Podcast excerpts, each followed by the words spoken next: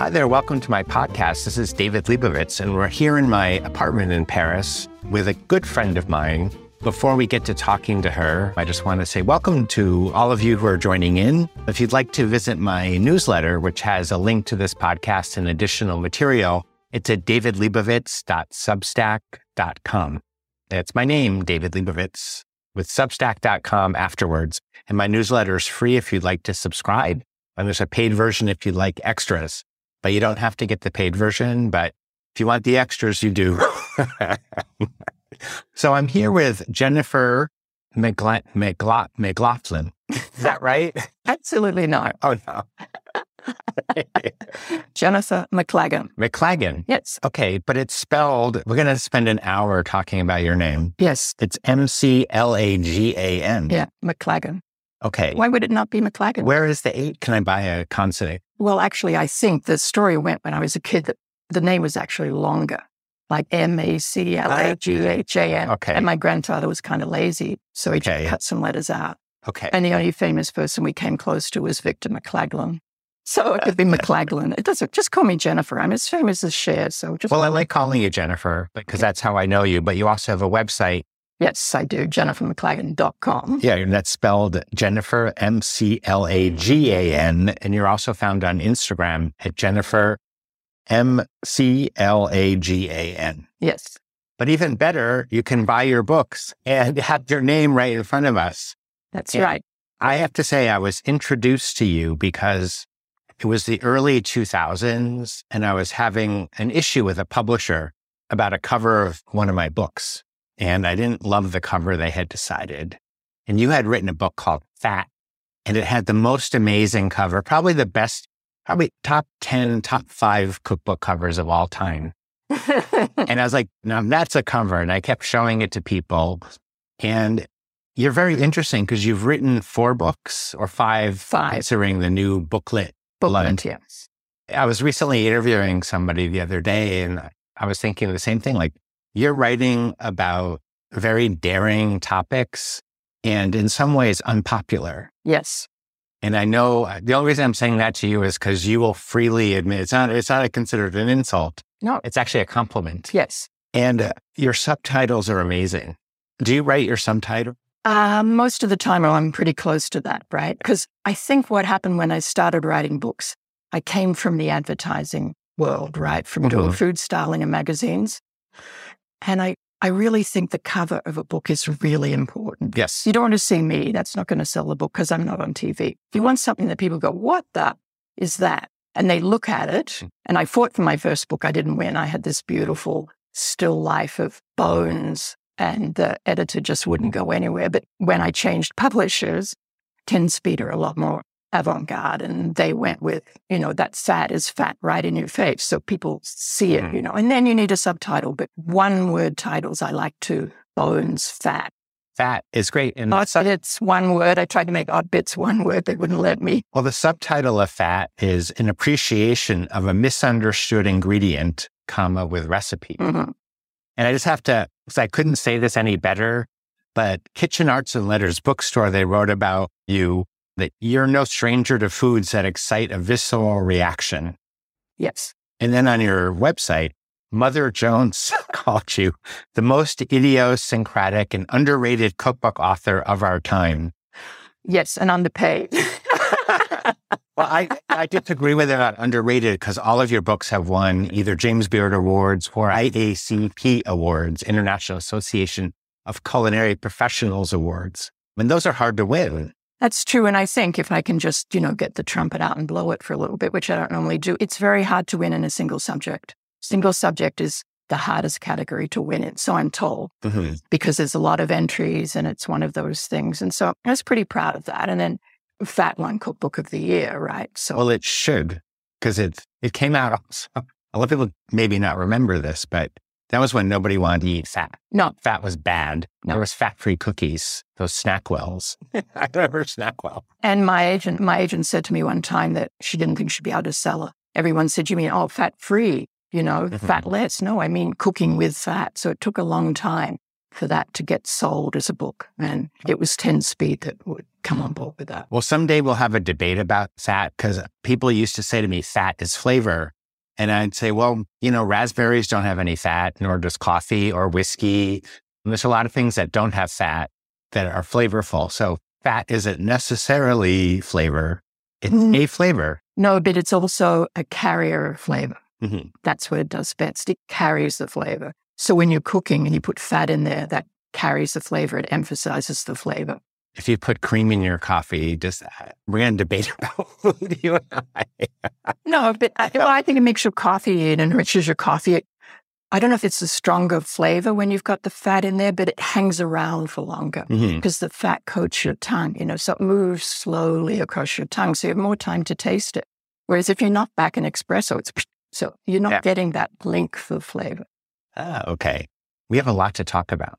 But today I wanted to focus on not your most recent book, which is Blood, but that was a booklet that you wrote using a very misunderstood ingredient. Mm-hmm. And we're not really going to go there today no. because I was stunned when I got an example of your book, Bitter. And I had forgotten I wrote a blurb for the back of it. and I called the book important. I ended my quote, it was a very long quote.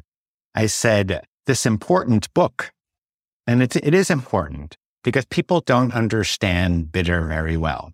No, I think that's true. That's why I wanted to write it because people think bitter is something to avoid.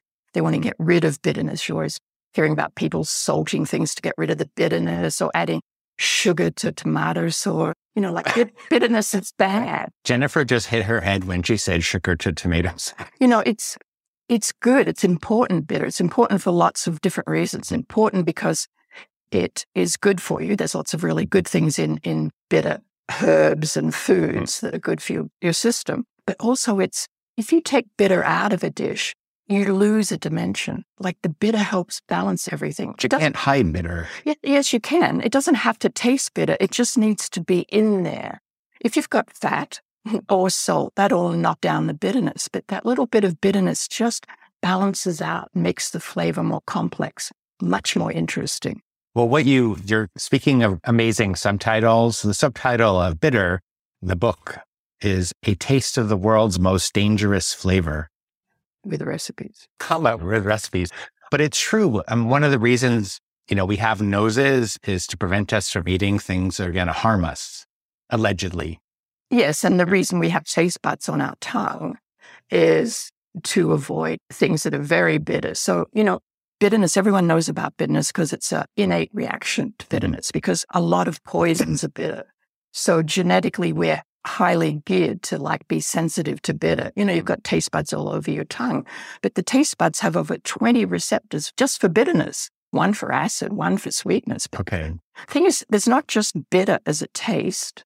There's bitterness. There's like bitter ranges from coffee to chocolate to arugula to a walnut. There's a range. It's not just one kind of bitterness. And so we all have that negative reaction. We all know the bitterness makes us go like that. And then we go, hmm, bitter, it's kind of making it more interesting. That coffee being a bit bitter or that chocolate being bitter, it's kind of more complex, more satisfying. So that's the importance of bitterness. We need to have it there. It was funny because I was on a book tour once and I made a comment offhanded and I said, as I usually do, and I said, I don't really like sweet things. And everyone laughed.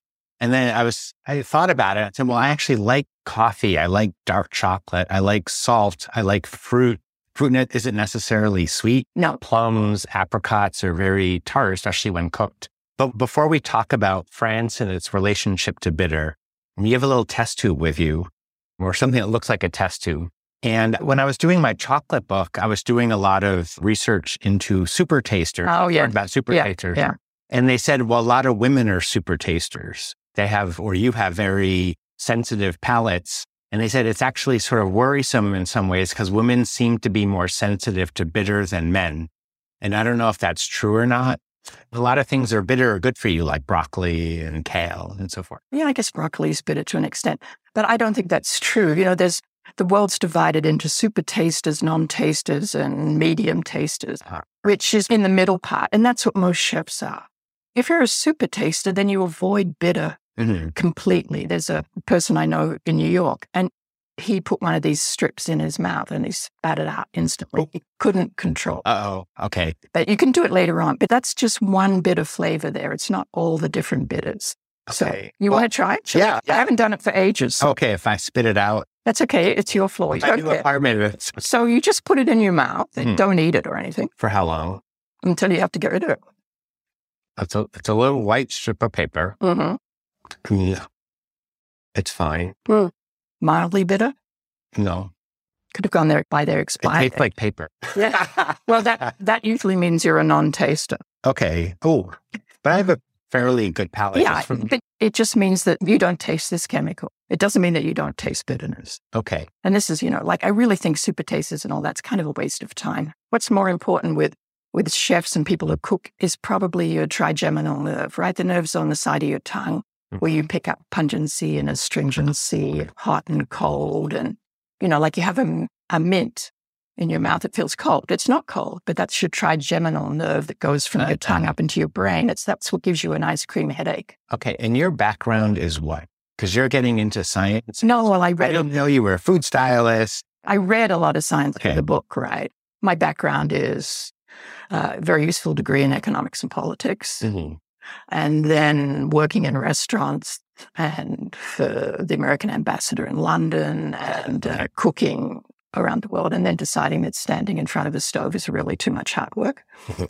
Unless they could prop you up like a Barbie or Yeah, and then with a stand. it doesn't Yeah. pay that well. And then Yeah. I started doing food styling, which pays a lot better. It's hard. It is hard. It's Yeah. hard work. And then I got kind of sick of that because it gets boring. And I guess I get bored easily. It's a lot of sitting around the studio, Uh, waiting uh, and waiting and waiting. And I like to do stuff. And then I thought, I want to write a book. I might as well try. If it doesn't work, I can go into something else. And that started me down the rabbit hole. And you are Australian. That's right. birth. You live in Canada, and you also have an apartment in Paris. That's right. And I, I think that's how I met you because we both. I had a duplex, which is an apartment with a its main floor with a basement or a cave or cave, as they would say in English. And you had the same thing, and I think it was Dorie Greenspan. That's right. Dorie You said, need to meet Jennifer.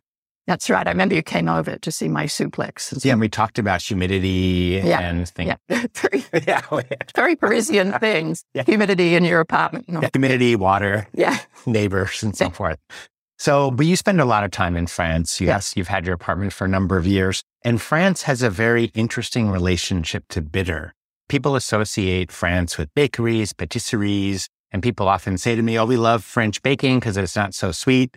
And I'm like, Have you had a kouign-amann or a? Mm. yeah, or an escargot snail, a pastry snail with lots of syrup in it? But there's also a bitter side to France, and not just Not just in the people.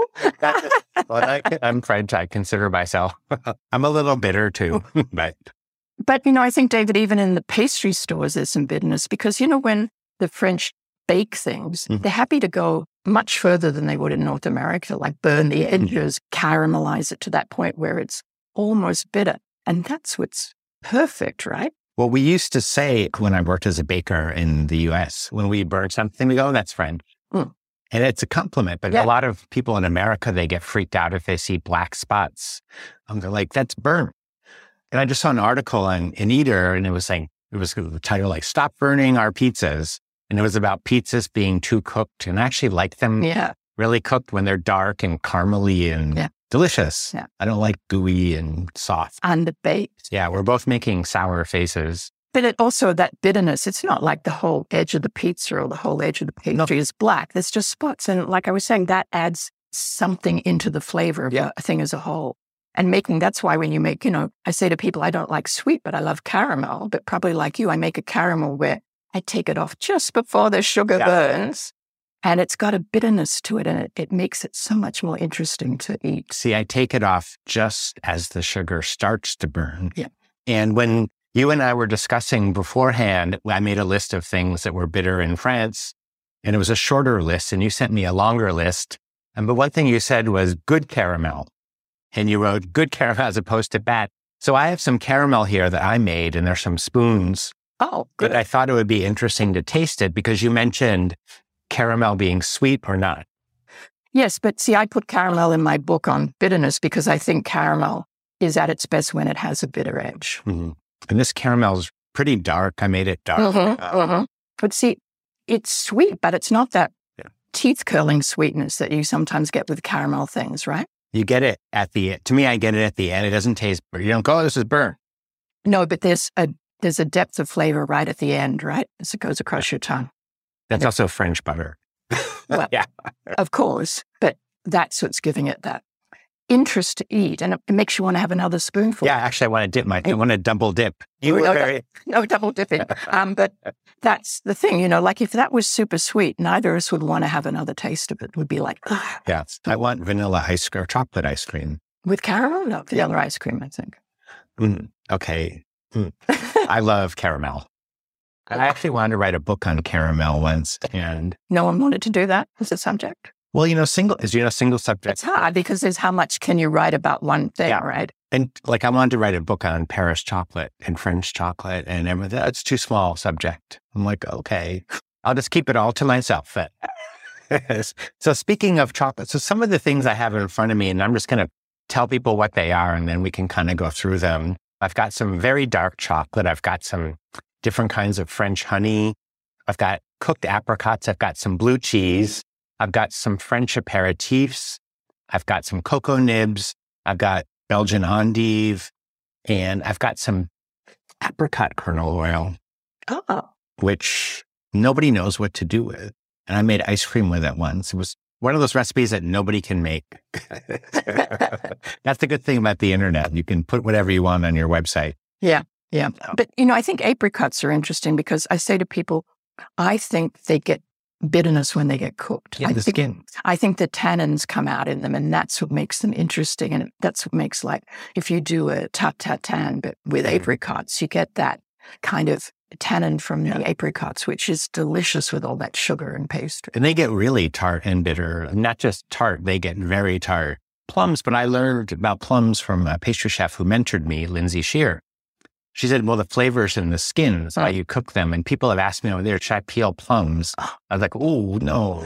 But even even the thought of peeling them would make me crazy. I know. It'd be like, nobody would eat them if you had to peel them. No, So, no, no. But it's like, well, walnuts are like that too. People don't, and that's where the taste of the walnut is, is in the skin. Yeah. And there's tannins in there, and that's what protects the walnuts from going rancid. Well- so it's always better to buy walnuts well in the shell first, but with their skins on them because they'll last longer. Tannins, they have all these um, antioxidants and Right. stuff in it that preserves them, right? well, chocolate's very high in antioxidants, Yes. but that's like the cocoa bean part is the high in antioxidants. And was like, it's good for you. I'm like, well, the 40% of the other ingredients in it aren't at the top of the nutritionist list of good things to eat. There's nothing wrong with sugar or cocoa butter to me, but chocolate is not necessarily. Well, you can't really say it's a health food, I guess. But Yeah. I they, mean, they keep trying to. But I, I never think about food in that way. I think about it if it's something I like to eat, then I eat it. I don't care one way or the other, actually. Yeah. I yeah, I don't think about stuff either like that. I'm just like, yeah, just eat it, eat less. But probably the most iconic French bitter thing that is really hard for people to drink, especially non-French people. French people are used to it. And once again, people think French people have this palate for sweet things and they like, you know, pastries, but they love Suze Mm-hmm. which is a gentian based liquor. And I've learned after writing my book on drinks, drinking French, that it's impossible to describe it and make it sound appetizing. How Well- would you describe gentian? Well, it's the bitterest plant in the world. Ah, okay. More than bitter, Good? the ones that the Chinese. Yeah, the bitter gourd. No. Yes, bitter Really? melon. The root, but you don't eat the root. I mean, when was the last time you saw a gentian root for sale? One drop, one gram of gentian root, the root, in I think it's 58,000 liters. One gram will make that 58,000 liters of water will make that water bitter. 58,000 liters. it's about 15,000 gallons or something. Wow. It's extremely bitter. And it's the plant that they use to rate other bitter plants against because it's the most bitterest thing. And it's in lots of things. It gentian's in, in bitters. Uh-huh. It, it's in um, chartreuse that we both love. Maybe. Yeah. They won't tell you, No, but I'm sure they're mixed in with all the herbs and Yeah. everything else. Yes, they won't tell. but just a little because it's, it's very present. And Suze is the most popular Yes. one, most well known, but there's also Salers, Yep. Saler, which doesn't have coloring in it. This one is made by a friend of mine It's called a it's from Distillery Grandmont. It's not available outside of France. He made 2,000 bottles. He says this is the original Suze recipe. And it's in the, the gentian is in absinthe too. Maybe. Yeah. I'm pouring a little bit for us to taste. But actually, a reader wrote to me, it's funny. She goes, I bought a bottle of Susan in America and it was this like lurid green color. And she's like, nobody in France would drink anything that green. Oh. She goes, it must have been for the American market. I was like, nope, that's Suze. But this is naturally colored. That's why it's so pale, right? Yeah. I like the smell. I like Yeah. the way it smells. It's great in the summer, as you mentioned. It makes you want more when you drink a little, like bitter makes you want more of it. Well, bitter is an appetite stimulant. So, So they say. yes, so they say. Yeah. And it's meant to be a digestive aid as well. Because you know how French like to have something after the meal. And Mhm. usually that's bitter too, right? Mm, Mm, isn't that good? it's delicious. It's rough going, but No, I- but it's not like firewater or anything like that. No. It, it's got this really nice weight to it too. Yeah. Although now we can't drink anything else. No, it kind of it it stays a long time in your mouth, doesn't it? well, we probably should have ended with that for the drink. Yeah, but Another thing, this is an amer. A lot of people are familiar with a picon amer, yes, which is a famous aperitif, which isn't that bitter anymore. But this is one that's made in the French Alps. It's made by Bigallet, Felix Bigallet. It's got cooked bitter oranges in it and so forth. And I don't know if you want to taste it. Um, but it's something you would drink after dinner. mm, it smells really. I have Really that in our glasses if you want. Another liquor I have here that's quite interesting is made from bitter almonds. And you had mentioned you put in your list bitter almonds. Mhm. I think a lot of people don't know much about bitter almonds, except they might not even know that that's what's usually in almond extract when you buy it at the supermarket, even in America. And it's in marzipan too, no? The good marzipan. Good, yeah, real Yeah. serious marzipan, which isn't very French, much more a German thing, marzipan, I think. But bitter almonds are interesting because that's always like, you know, if you're watching Agatha Christie, right? It's the smell of bitter almonds because it's cyanide. Yeah. But you have to eat a lot of them to kill you. Mhm. So by that stage, you would probably like not be eating more because they're so bitter. And then once they get heated up and cooked, then that removes the toxicity from them. So you can use them to cook with, right? Well, for a while in Trader Joe's, they were selling bitter almond kernels to snack on. Oh, wow. And I don't think they lasted very long. Mm. But somebody said that there's a bitter almond paste. It's actually made from apricot kernels. But this is a liquor made from noyau, which is, Ah, which is smell of apricot like- kernels. Smell of almonds and Yeah, it's made, it's from this company that started making liquor in the 17th century. They're not far from Paris.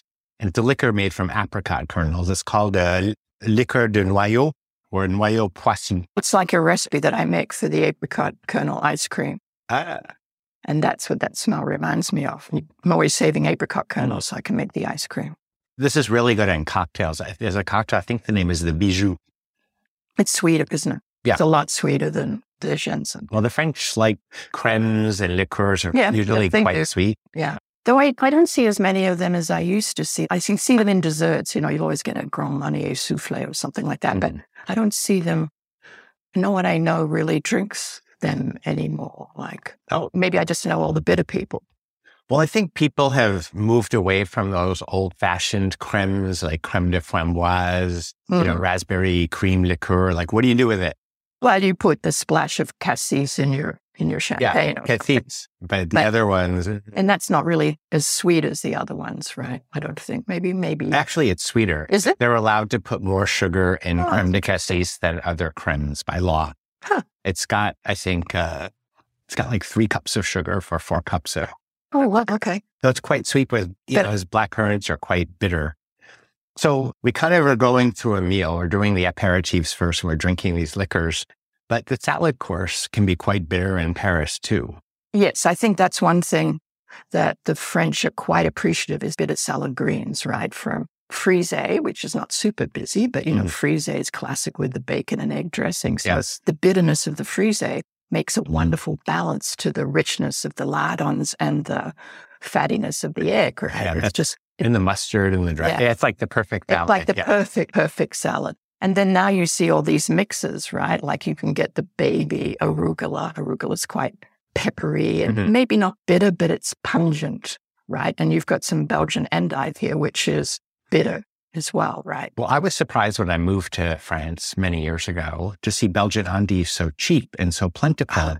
And I started telling people it's kind of the iceberg lettuce of France because you could buy like a, it was like a euro a pound about, you know, which is a couple spears. And I go back to America and like each spear is like, Ah, it. yes. And it's not usually that nice. I don't know how it is, but in Canada, they don't cover it up. So it gets Uh, green Oh, yeah. and it's really expensive, right? So, and you know, cooked like it's bitter. So you can put it in a salad that's good, or you can braise it in lots of butter. Yeah. Or you can wrap their endive gratin. Yeah. And you wrap it in the and ham and then you put a cheese sauce on. And then Yeah. the bitterness of the endive balances the richness of the Mornay sauce, right? Yeah, it's interesting. And I don't know if you were here at the, I think you were. There was a time when people were talking about when kale became popular in America. And then a woman, uh, Kristen Beddard, Beddard, saying "Well, I'm trying to pronounce her name differently, she decided she was going to make kale available in France. That was her mission. And she was a very nice woman. And the article was on the front page of the New York Times. Some people were upset. They were like, who is this woman saying she's going to like save France? She's like, I didn't say I was going to do that. I just wanted to get kale to people. And then kale started coming and becoming available. And French people were like, well, what do we do with it? Mm. And I didn't know what to ask. well, you can make a salad, you know, they don't really eat salads like that. No, the texture's wrong with I'm not a kale fan at all. I could live the rest of my life and never see another piece of kale and kale chips and kale. It's just, I didn't get any. Good. So, yeah. and I don't, well, I guess it's bitter. Like the chicories, the dandelion, the dandelion greens. It's I love dandelions. and that's what the French do. They do that with the egg too, or a hot bacon dressing. Dandelion greens are really good. well, I do like the kale Caesar salad when you massage it because it holds up well to the dress. Ah, okay. Well, yeah, Yeah. because it's like strong like a casa or romaine lettuce, right? Yeah. Uh, yeah. And there's a restaurant in New York called Barbuto, and they make this kale salad. And it's like the kale salad's really good. And I went there and I had one. And I looked at it, I was like, and it's another kale salad. But you eat it, whatever they do to it, like, you know, some unicorn comes and lifts its leg over the salad. it's so good. The salad, you can't believe it. So, another vegetable that you mentioned that was bitter, some of the others were Brussels sprouts, which aren't in season right now, but turnips. Yes. Now it's interesting. I think, I think everyone has a different bitter thing in their mouth, and some people don't find turnips bitter at all. But I find that there's kind of a nice bitterness to turnips. I actually like that bitterness to them. Like it's not very strong, so when you cook them in butter, it's just a perfect complement, right? Well, getting back to kale for a moment, a lot of people say, well, people don't eat kale in France because it reminds them of a war. Well, there's not too many of those people left. Well, that's why I was like, well, the war ended in like the 40s. So the- everyone is like 87 years old now.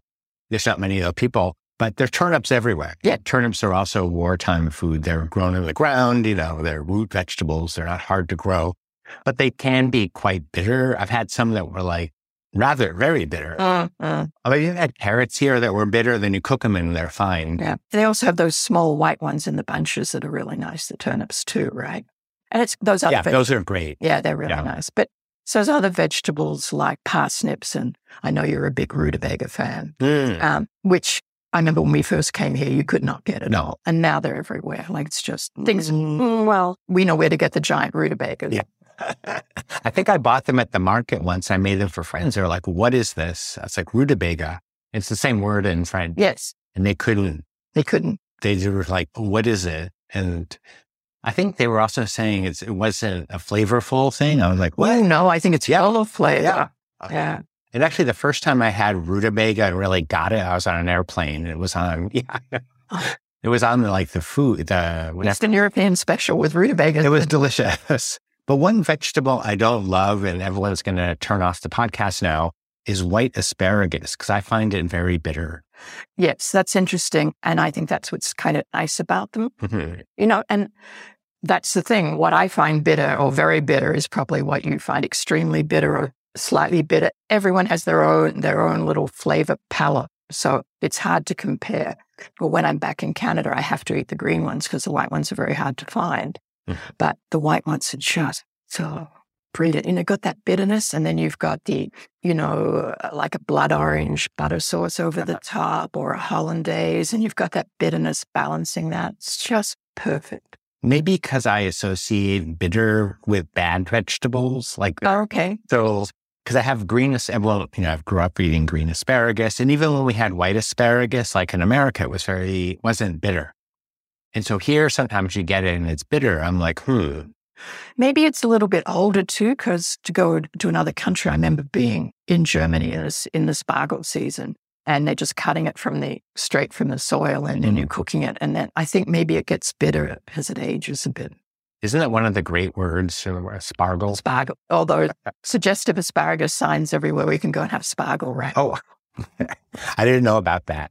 So moving on to sort of sweeter things again for a moment. Honey, French honey. People often, Americans don't eat a lot of honey. If they do, it's in tea or something. But French love honey. They Mhm. buy it by varietals, as you know.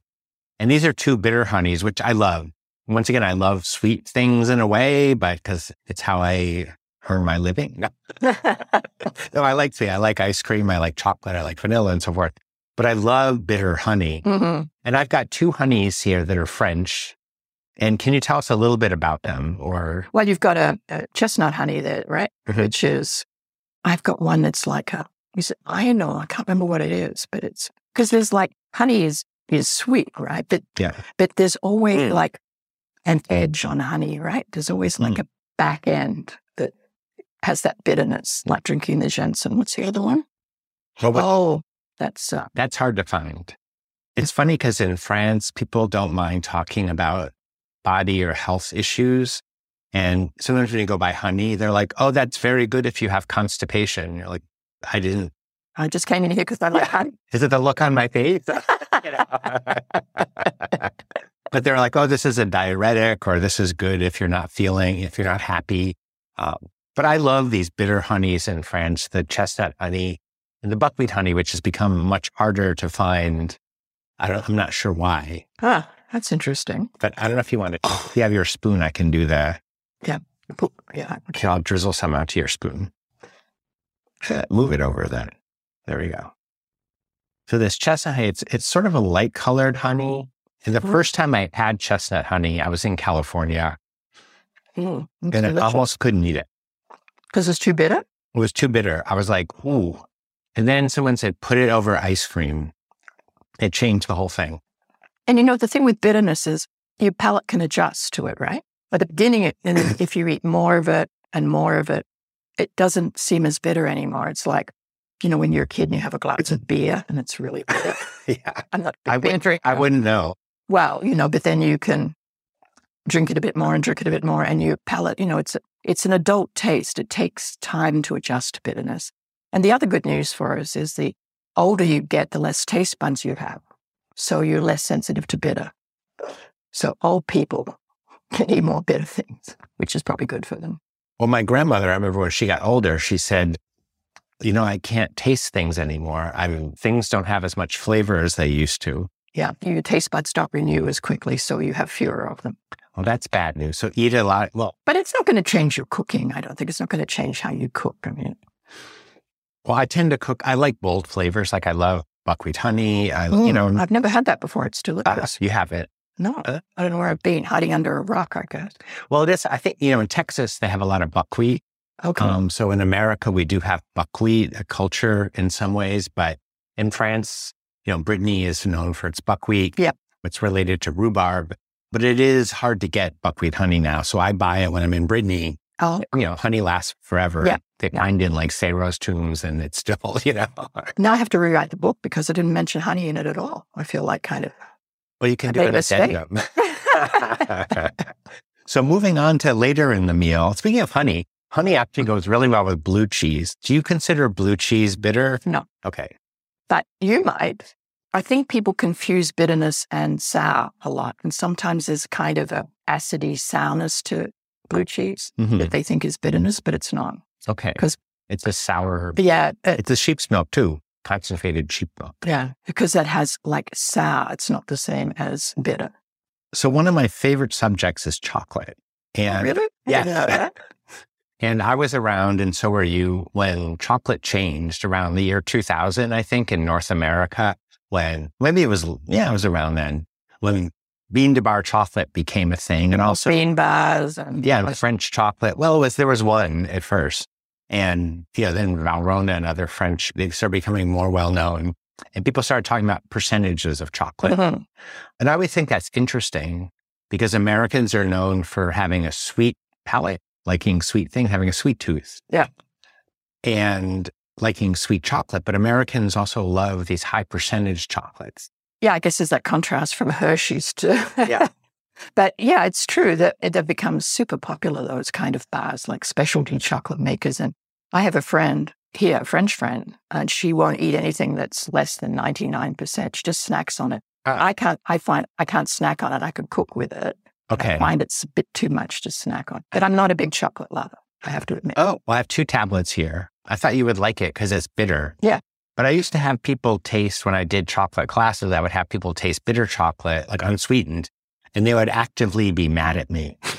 I was like, I'm not trying to make anyone upset. I just want you to. to understand I what chocolate tastes like, not Yeah. with the sugar and the other additives in there. Exactly. Yes. I mean, there's a way to eat it, like rubbing it on the roof of your mouth when you eat unsweetened chocolate.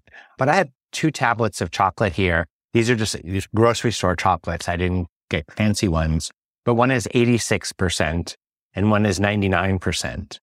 Well, just the fact that now in the supermarket, all the chocolate's got a percentage on it, that's kind of interesting, right? Before it was just a chocolate bar. Yeah. You knew what it was, right? Which is the hard thing about writing recipes because people are like, well, can I, you know, they use like a 90% chocolate and 90% chocolate is very dry because there's no cocoa, there's less cocoa Oh, butter. They have okay. cocoa butter and chocolate and sugar makes it moist. That was the beauty, the, the low fat era. And they were doing low fat baked goods. They would put extra sugar in because sugar is moist. See, That's the problem with the whole low fat thing. You have to compensate for the lack of fat with something like sugar, which Mhm. is probably the fat is a lot better for you than the sugar is. It's Yeah. good quality fat. I'm Yeah. about. They're good quality. Well, I was at the health food store and they were explaining to someone like about fructose and it's better because it's natural. And I, I wanted to say, well, actually cane sugar is natural. pretty and natural. bean sugars. Yeah, it's like it's funny how people think that it's So this is the 86% chocolate. And since you're not a chocolate lover, I'm going to give taking, me the I'm taking the big piece. But like, I love Mm. going into a French pastry shop and getting a really dark chocolate tart, Mhm. like really bitter chocolate. And then dusting that maybe with cocoa afterwards, so you ramp up Mm. bitterness a bit more. Mm. And you know what's really what I would probably do with this is if I was cooking some game or a pigeon or something, Ah. put a square in the sauce. hmm It's just brilliant because it thickens up the sauce and it adds that depth. It's Mm. really a good thing to do. Yeah, well, I'll save this. We're not going to eat the whole bar, but it's Uh, not bad. No, not bad. Um, it's not a great brand of chocolate. This is just supermarket brand chocolate, but I wanted to sort of get it just, Yeah, it's not quite as smooth on the tongue, right? yeah. And this is a 99% chocolate. Okay, taking a deep breath. Yeah. Oh, it comes in this. Look at that. How fancy. Double wrapped. It's like quadruple wrapped. It's wrapped in like this gold sheath thing That you can't open because that I can't. Was like, I don't even have a knife. Well, if Jennifer wasn't sitting in front of me, I would use my teeth. Well, you could. I won't tell anyone. I'll just say found it knife. I'm using my unopened pen, the back. Aha, Ah. success. So this is 99% chocolate. This is bitter. Yeah, I think that's the limit, isn't it? They can't make it 100%. Okay. Well, they could, but that's in France, they wouldn't call it chocolate. They would call it pâte de cacao or 100%. Ah, pâte de okay. Yeah. Mm. And it's very, very thin. It's funny, the more cocoa, the The less chocolate taste. Doesn't it? It's really interesting, isn't it? Because it, But to me, that's edible. I don't. no, it's edible. I'm not saying it isn't, but it doesn't really taste like chocolate or the chocolate that you're familiar with. Well, years ago, when I was writing my chocolate book, I was talking to somebody who makes chocolate. I think it was in Italy. And he gave me this chocolate and it tasted like this. It tasted almost creamy. I go, there's no sugar. He goes, well, you don't necessarily need to add sugar to chocolate. It depends on the bean, the variety. hmm Some are just sweet on their own. Yeah. I, actually like that bar a lot. Uh, you can say no. No, I, I, I wouldn't eat it. Okay. The New York, the Kitchen Arts and Letters in New York called you idios. Wasn't the word I mean, it- yeah, idiosyncratic? I'm being idiosyncratic about the chocolate. But You know I-. I hate to I hate to admit this. You know, I actually quite like milk chocolate. I know you're not allowed to say that. It's like, but David is not a big no, no, people. no, no. I actually learned to like milk chocolate when I was writing my chocolate book because I had to taste it. I Mm. taste a lot of it. And there were these high percentage milk chocolates that had more cocoa mass in them than the 10% Yeah, at yeah. the Hershey's or Cadbury bars. Whatever's in Cadbury, I'm not sure. I'm not sure there's even chocolate in it. Yes. But I was talking to a woman, Melissa Funk Weller in New York, who's a baker. She wrote this amazing baking book and she used milk in a lot of things. And she said, well, you know, it reminds me of my childhood when I eat things with milk chocolate. Yeah. Yeah. And they taste like caramelized milk, which a lot of them are. They have caramelized milk Yeah, in it. Yeah. Um, And so that's, but you know, I, I would eat chocolate, you know, two or three times a year. When I, if I went to a pastry store, which I don't do very often, I can walk Mhm. right past them without even seeing what's there. Whereas my husband's like, why don't we get Ah. So I wouldn't buy a chocolate thing. I would buy, oh, would I buy? I might buy a fruit based, something fruit based. Well, we had a chocolate eclair last night from Tapisserie, the bakery for Septime restaurant, Oh, okay. and it was really good. because they like they have a purity of flavor in their pastries. You know, it's a small place. They have a little table. They all like the bakers work next to the counter. It's very intimate. It was so good. I would pick maybe also a millefeuille because I like the caramelized pastry. Mm. You like all the fancy. Well, you don't live here all full time. No, that's true. But Yeah. how often would I have one? You know, four times when I'm here for two months. So it's not. But that's the last. I don't even remember the last time I had a millefeuille. Yeah. but I like them. Yeah, it's hard to get a good one out. Well, you know, Jacques Jacques Genin. Yes. When he had those, eh, you know, you go in there and you get like a millefeuille, and it was you know, they'd make it to order, Yeah. and And then you, you'd sign over your mortgage and you'd walk out with it. Yeah, and he was Yeah. he's he's my frenemy um because he would- he would like hit me on the head. He's like David, but you were No, but his pastries are really yeah, special. and he actually appreciates bitter as well. He's doing chocolate with capers in them now, Oh, wow. which I don't appreciate, but Mhm. um I know other people do, so I don't want to yuck on anybody's yum. But it's very interesting he's doing that. And there's another pastry chef here that's doing hot chocolate with oysters in it. Ooh, that's a combination. Yeah, that was very that was very idiosyncratic. Yes. Well, I mean, it's good. I mean, it's good for people to push the boundaries. Maybe they're not always successful, but they try something different. And then, you know, otherwise you just sometimes get caught into the same Hmm. boring spiral and you always have the same things, you know. You need to just try something different. And that's why you need to try. So if you're not a bitter lover, that's why you need to try something that's mildly bitter Mhm. and work your way up.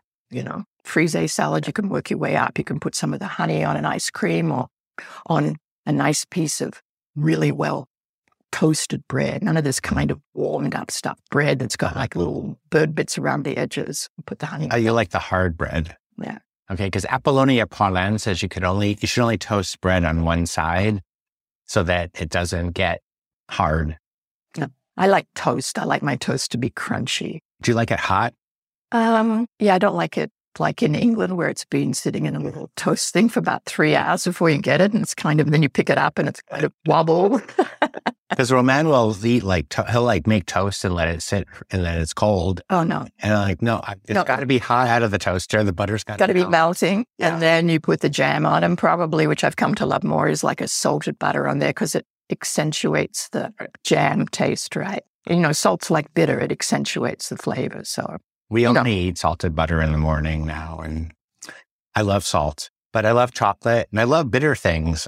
I mean, one thing interesting in France, and I, I didn't really think about it till I asked you to be on the podcast, and thank you for coming, was that France has a pretty rich bitter culture. It's just people don't talk about it that much. no, it's, I guess when people think Europe bitter, they think of the Italians Yeah. because the Amaro Amaro. you know, and the bitter cocktails. And then they have a lot of like Radicchio. Radicchio is pretty popular here, but have a lot of those bitter tastes. But yeah, I think, and I think it's come to the French, like you say, through these alcohols and stuff. So they've had that taste in the back of the head and then it's gone. Mhm.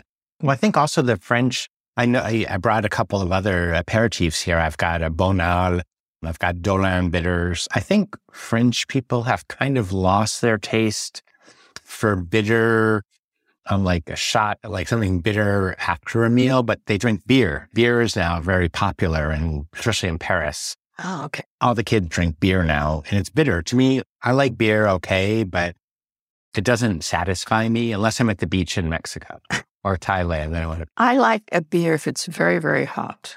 Yes. It's kind of the bitterness makes it thirst quenching, but it's also very gassy, you know. So it's like, mm-hmm.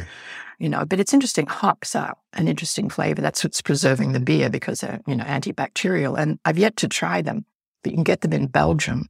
Hop shoots at the beginning of the season. They look like white asparagus. They're very, before they come out of the ground. Okay. And they're the most expensive vegetable. A thousand, well, when I wrote the book, which was a long time ago, a thousand euros a kilo for hop shoots. And there's a couple of restaurants in southern Belgium that specialize in hop shoots. okay. But you might not like them because you don't like white asparagus. So maybe, but your money for a chocolate tart. I'm going to Jacques Genin and getting the millefeuille this week. That, Okay. I'll meet you there. Yeah.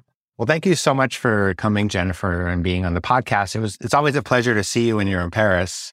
And you get to, you came over to we're in my this is the first interview in my new apartment. Oh, I feel very honored. Thank you for inviting me, David. And it's so nice sitting here with the greenery out the window. And I'm going to have some more of the gens because I love this stuff. and, there's, and there's no workers um, nailing things around, clanging around. Right now, we're having this strike and the people who deliver gasoline to Ah, the gas yes, I station right now. And we've been waiting for three months for a part for one of our toilets, uh, like the floater and the tank. And he just said, well, now he goes, there's a strike and they can't deliver, they can't, like, they're stopped making the floaters. I'm like, we ordered it three months ago. like, you know, like. Well, that's always the French excuse, I think, sometimes. there's a strike. Yeah. You know, it is a strike. We can't do it. And I, I don't understand because French people love to complain. hmm And they complain, they complain, but they don't do anything most of the time. They don't really actually go after the people like you probably would in North America. You'd be after them, right? Well, people often sympathize with the strikers because they're workers and they are fighting for their right. And they're also against the government. So that's a good thing. They're against the authorities. They're against the big companies that own the, the gas stations. And there's definitely some merit to that as well. There's no merit to standing up for certain things. However, I would like my floater for my toilet because there's a drought right now and it's wasting a lot of water. Uh, that's true. That's So I, I said that today. I said, you're ruining the planet. because I don't have my floater. but he's not driving here, so I guess I guess it equals out. Lastly, what is your favorite French word? Oh my, I'm going to start asking people this at the end of the podcast. oh, that's really, I have no idea. Okay. I can't even think of. Okay. Next time I'll prep you. Spargle's is your favorite German word. Okay. Well, my French word used to be pamplemousse, Pamplemousse is good. which is grapefruit. And then I was, I had a friend visiting uh, Ry from Supermoon Bakehouse in New York, and he speaks French, but there was a dragonfly, and we, it's a libellule. Oh, is that what it's called? Because I saw a lot of dragonfly. I didn't know what the word was in French for dragonfly. So that's a great word too. It's harder to pronounce because Yeah. we don't have those words, but pamplemousse is. And it's bitter too, what it used to be. Yeah. Well, you wrote about that in your book. Jennifer's book, by the way, is one of your five books is bitter. You wrote fat. You wrote a book on bones. You wrote a book on blood. You wrote a book on odd bits, also on offals. But bitter is the one that we're talking about today. And I urge you to get it. There's actually great recipes in here. There's a lot of dangerous flavors, as you mentioned, but the recipes are doable. There's a Suze blood orange sorbet. There's a grapefruit tart. You talk about almonds. You talk about cardoons, different kinds of greens, caramel, black currants. And my tobacco panna cotta. that got a Ah, lot tobacco. of, a lot of flack. Oh, why? Well, just people say I shouldn't be cooking with tobacco. Oh, okay. Well, it's funny because last night we were talking about marijuana, how it's not legal here in France. Oh, is it not? Yep. No. And in America, it was legalized, I think, faster. And this is totally off topic. I think because it was a medical, it was used for medical purposes and then it was easier to slide into. But France, as you know, they categorize everything. They don't know how, they wouldn't know how to sell it because it's a recreational drug. If it's a drug, it has to go through the pharmacies. If it's recreational, where do you sell it? Yeah. Not at Monoprix. But they, uh, Romain was like, well, it's dangerous. There's some health hazards. They're like, well, everyone's smoking cigarettes. So well, there's there's health risks to everything that you eat. You eat too much of anything, it's going to kill you, right? Too much alcohol, too much butter, too many turnips, too many turnips. too much Belgian auntie, too many barley hops. You're going to die or you're going to go broke. Yeah. All right. Well, thank you so much. And people, you're welcome to visit Jennifer. She's on Instagram at Jennifer, J E N N I F E R. M C L A G A N. And I'm going to put your Instagram and your website on my newsletter page. Okay.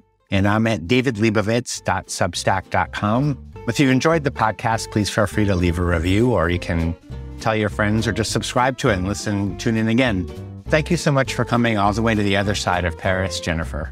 Thank you, David. Okay. Bye bye.